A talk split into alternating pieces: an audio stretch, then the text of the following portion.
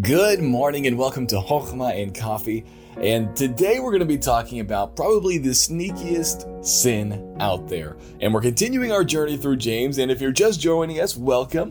This is Chokhmah in Coffee. And if you're like, what in the world is Chokhmah? It's the Hebrew word for wisdom, and it's our goal on this podcast, uh, as much as possible, to give out a daily dose of wisdom from God's Word. And so, if that's interesting to you, make sure you hit that subscribe button. And if you enjoy these short daily podcasts, make sure you leave a little honest review on the podcast, as that helps others discover it. Now, I do want to apologize; it has been hit and miss for the last week or so, and so I'm thankful for your patience. It's just busy church planning, but I'm thankful when I'm able to get these up and working on a schedule so I can make sure they come out consistently. And so thank you for your patience and your understanding. But here we are in James chapter 4, and we're going to look at verse 17, the last verse of this chapter. And it says this Therefore, to him that knoweth to do good and doeth it not, to him it is sin.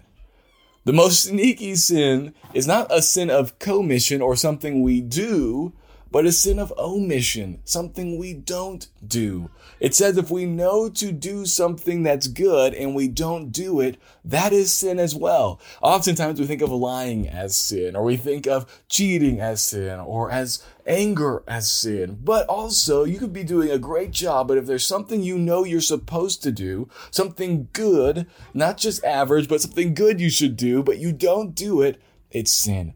Friend, today, I want you to be on the lookout. What are some things that the Holy Spirit encourages you to do? Maybe it's sharing your faith. Maybe it's buying somebody a lunch. I don't know what it is. And He's encouraging you to do it. Can I encourage you? Follow the leading of the Holy Spirit. Do what He encourages you to do. Because if you don't do the good that He encourages you to do, it's sin. I don't know if you can hear my little son, but I hope you guys have a great day today. I hope each of us just knows the, the forgiveness and the love of God today, and we live that out and we let others know how good our God is. Well, I hope you have a great day, and I'll talk to you tomorrow.